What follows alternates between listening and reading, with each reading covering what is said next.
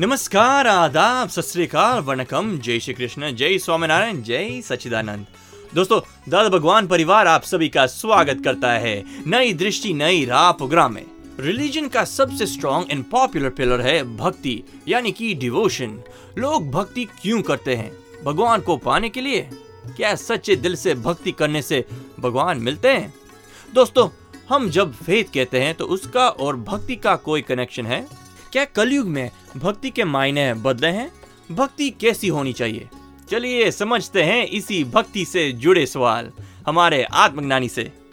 और एक एक दुविधा है सिर्फ़, मैं स्टडी कर रही हूँ, मेरी रिसर्च चल रही है, लेकिन रिसर्च का जो मेरा क्षेत्र है, वो भक्ति लिटरेचर में है। तो जो मैं पढ़ती हूँ, वो भक्ति से रिलेटेड है। और कई जगह पे, जैसे पहले भी मैंने आपसे प्रश्न किया था तो मैं साधु संतों मीराबाई और अक्का महादेवी के ऊपर मैं रिसर्च कर रही हूँ।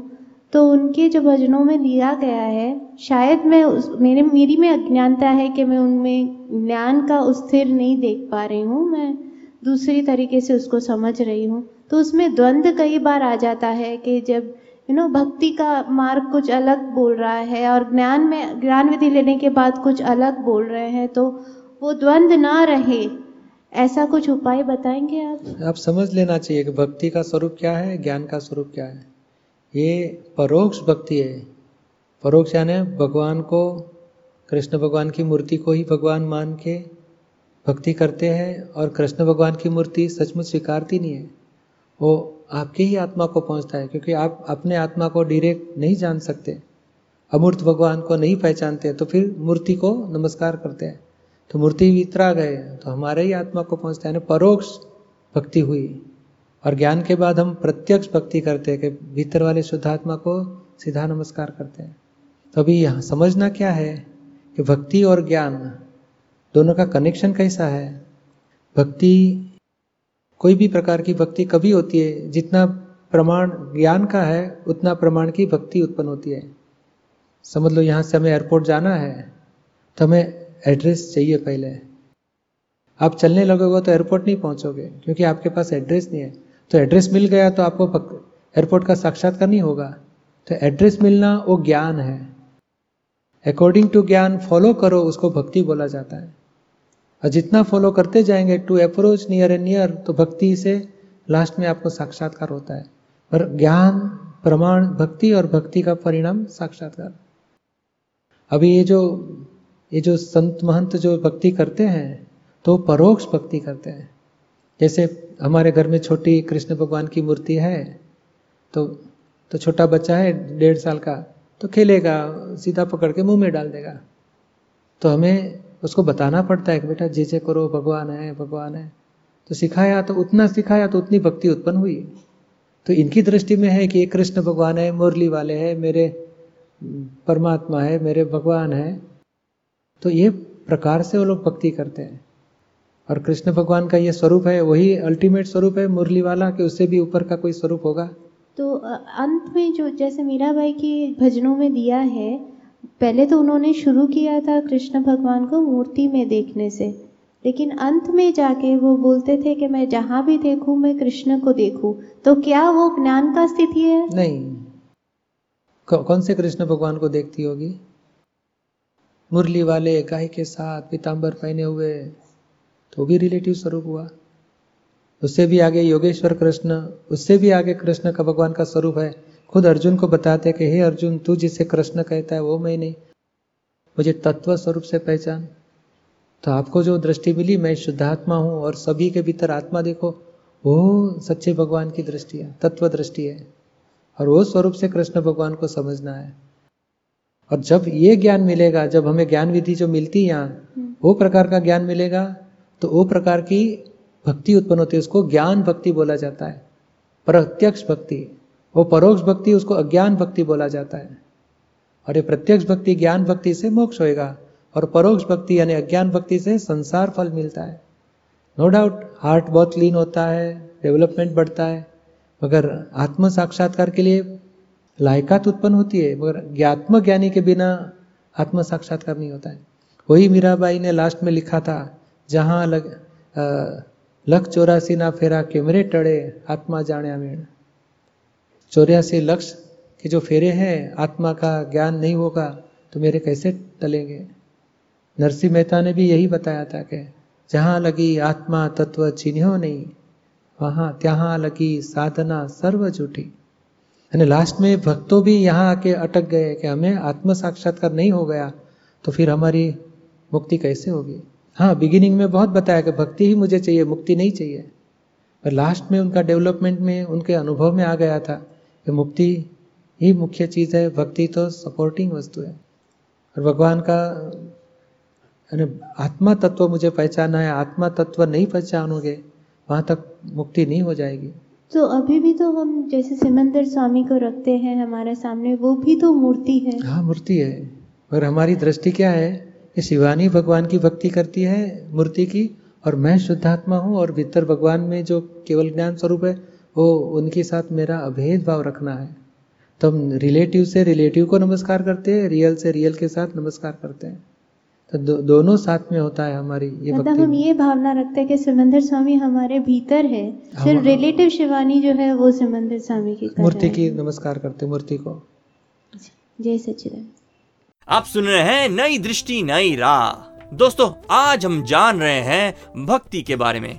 भक्ति नाम सुनते ही हमें भजन पूजा पाठ यही सब विचार मन में आती है। तो सवाल ये उठता है कि भक्ति से ज़िंदगी में कुछ लाभ होता है? भक्ति करने से भगवान मिलते हैं? क्या यही एक मोक्ष प्राप्ति का साधन है? अगर है तो किसकी भक्ति करनी चाहिए? और कैसी करनी चाहिए? चलिए सुनते हैं द रियल डेफिनेशन ऑफ़ भक्ति हमारे अगले सेगमेंट में। आज से पहले जो पूजा, पाठ, ध्यान, धर्म करते थे, वो सब छोड़ दे क्या? एक्चुअली अपने आप छूट जाएगा। जैसे आप औरंगाबाद से बॉम्बे चले तो औरंगाबाद छोड़ना पड़ता है कि छूट जाता है? छूट जाएगा। यानी अपने आप छूट जाएगा। छूट गया तो हरकत नहीं, क्योंकि ये सब साधन थे और आत्मा प्राप्त करना वो साध्य था। पहले तो वो भी मालूम नहीं था कि क्या साध्य मगर अभी हमें साध्य सीधा मिल गया तो साधन अपने आप छूट जाएँगे। क्योंकि वो भी जब चीज़ें पहले करते थे तो उस समय भी स्थिरता नहीं थी शांति हाँ, नहीं। स्थिरता नहीं थी लेकिन जिसने भी ये चीज़ें बताई थी बहुत ही भरोसे के साथ बताई थी। तो उसमें भी हमें अपनी ही गलती दिखती थी कि ठीक से भाव से नहीं हुआ होगा या कि किसी वजह से आ, ये पूर्ण नहीं हो पा रहे या फल नहीं दे रहे दिखता नहीं थे फल। तो अभी भी हम जो करेंगे उसके फल कैसे दिखेंगे हमें? अभी अभी आगे का मिल गया हमें। जी। भाई पाँच आज्ञा पकड़ो। जी। और किसी को दुख हो गया तो प्रतिक्रमण करो। जी।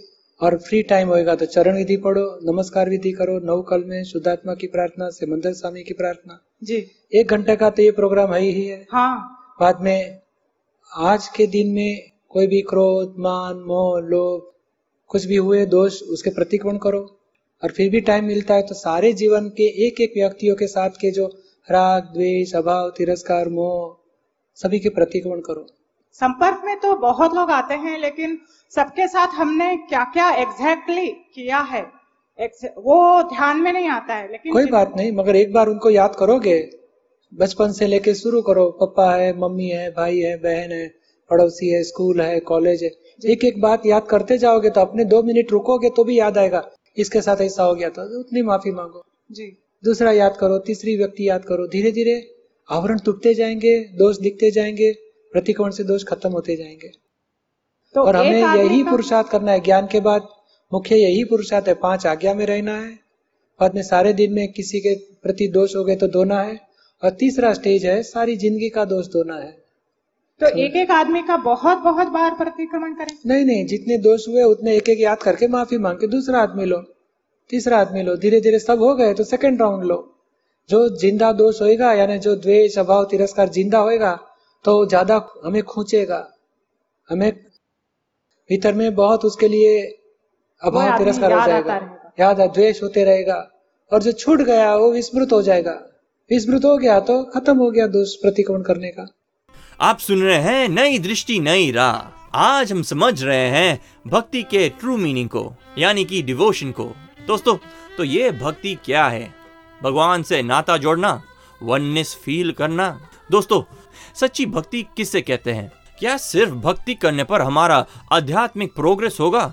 इन सब सवालों के जवाब चलिए हम सुनते हैं अपने आत्मज्ञानी से। दीपक भाई, जब मैं पूजा करती हूँ और दादा भाई का स्मरण करती हूँ तो बोलते समय मतलब पूजा करते समय मुझे बहुत रोना आता है और रोने के बाद में मेरे सिर में बहुत दर्द होता है। तो और जब तक मैं पूजा करती हूँ, ध्यान लगाती हूँ तो मतलब रोए बिना मुझसे रहा नहीं जाता तो मैं क्या करूँ? किस किस वजह से रोना आता है? बहुत खुशी होती है कि दुखी होते हो? नहीं क, पता नहीं अंदर से इतना दुख प्रकट होता है कि गला जो है वो रुंझ जाता है। हम हाँ, अगर क्यों ऐसे? यानी मैंने कुछ गलती की है? या मैं कितने जन्मों से भटक चुकी है और मुझे ज्ञानी मिले ज्ञान मिला इससे भक्ति भाव होता है? हाँ यही ऐसा लगता है मुझे। हाँ तो भक्ति भाव में कोई हरकत नहीं हृदय भर जाता है तो अच्छा है। नहीं लेकिन उससे फिर मेरे सिर में तो रो जाने यार रोने दो। दिल से दादाजी को प्रार्थना करो कि अभी ये मोक्ष का मार्ग कभी बिछड़ ना जाए। मोक्ष जाने मोक्ष सिमंदर स्वामी का मुझे नेक्स्ट लाइफ में शरण मिले और संसार के सब हिसाब पूरा करके सिमंदर स्वामी के शरण में पहुंचू मोक्ष गति पाऊँ। ऐसे दादा मुझे कृपा करो बस प्रार्थना करते रहो अच्छा है। पर दादा वो दीपक भाई उस सिर में दर्द होने से मेरी पढ़ाई का वो होता है। वो वापस चाय बाय पी के वापस पढ़ाई कर लेने की। और पढ़ाई का टाइम होएगा तो थोड़ा अपने बिस्तर में बैठ के पूजा रूम में मत जाओ। चरण विधि पढ़ लो अपने आप। शांति रहेगी आपको। आप सुन रहे हैं नई दृष्टि नई राह। दोस्तों आज हम बात कर रहे हैं भक्ति और भगवान के बारे में। दोस्तों भक्ति की बात करें तो कैसी होनी चाहिए? भक्ति करने से क्या परमानेंट शांति मिलती है? क्या अल्टीमेट लिबरेशन मिलता है? वर्ल्डली डिज़ायर से फ्री हो सकते हैं। इन सब सवालों के जवाब, चलिए हम सुनते हैं अपने प्यारे आत्मज्ञानी से। नाम ना लिखने के ये देखो, ये प्रश्न अलग है। क्या प्रभु की भक्ति में नाचना और पार्टी में नाचने में कोई अंतर है? बहुत अंतर है। प्रभु की भक्ति में नाचना वो मोह कम होता है, भक्ति बढ़ती है। और पार्टी में नाचना वो मोह बढ़ता है। ये मोह और भक्ति में बहुत अंतर है। और प्रभु के सामने नाचोगे, गाओगे तो अपना इगोइज्म बुद्धि डाउन होते जाएगा, मोह कमती होते जाएगा। और ये पार्टी में यानी किसी के शादी की पार्टी है, कोई बारात निकलती उसमें नाचते हो तो मोह बढ़ जाता है। और मोह बढ़ने से दारू पिया जैसी आदमी की स्थिति हो जाती है। और ये तो भक्ति में नशा उतरता है। वो नशा बढ़ता है, ये नशा उतरने वाला है। प्रभु के सामने भक्ति करो तो बहुत अच्छा है।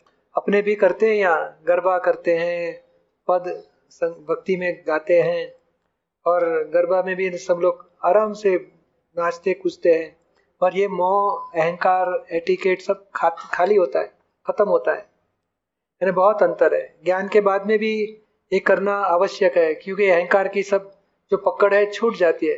हे दादा भगवान के असीम जय जयकार कोई दादा भगवान के जो पद है संगीत वाले वो गाते हैं और सब गरबा भी घूमते हैं। और सब लोग नाचते, कूदते, करते तो अहंकार खत्म हो जाता उससे। यानी सहज प्रकृति हो जाती है। यानी ज्ञान के बाद सत्संग में, ये ज्ञान की सत्संग में तो ये अहंकार खत्म होएगा और प्रकृति सहज होते जाएगी। और बाहर पार्टी में नाचोगे, गाओगे तो मोह बढ़ जाएगा और सब रोग बढ़ जाएँगे, संसारी रोग। आप सुन रहे हैं नई दृष्टि, नई राह। दोस्तों, आज हमने सुना भक्ति का इंपॉर्टेंस और जाना कि मोक्ष के लिए ज्ञान और भक्ति दोनों की ज़रूरत है। तो आइए समझ के साथ भक्ति करके मोक्ष मार्ग में आगे बढ़ें। अधिक जानकारी के लिए फ़ोन नंबर है one eight seven seven five zero five Dada extension twenty three हमारी वेबसाइट है हिंदी दादा Bhagwan dot O R G या फिर ईमेल करें Dada on radio at U S Dada Bhagwan dot O R G या फिर Dada Bhagwan foundation YouTube channel को subscribe करें। आज के लिए हमें दे इजाज़त, कल फिर मुलाकात होगी। तब तक के लिए स्टे इन द प्रेजेंट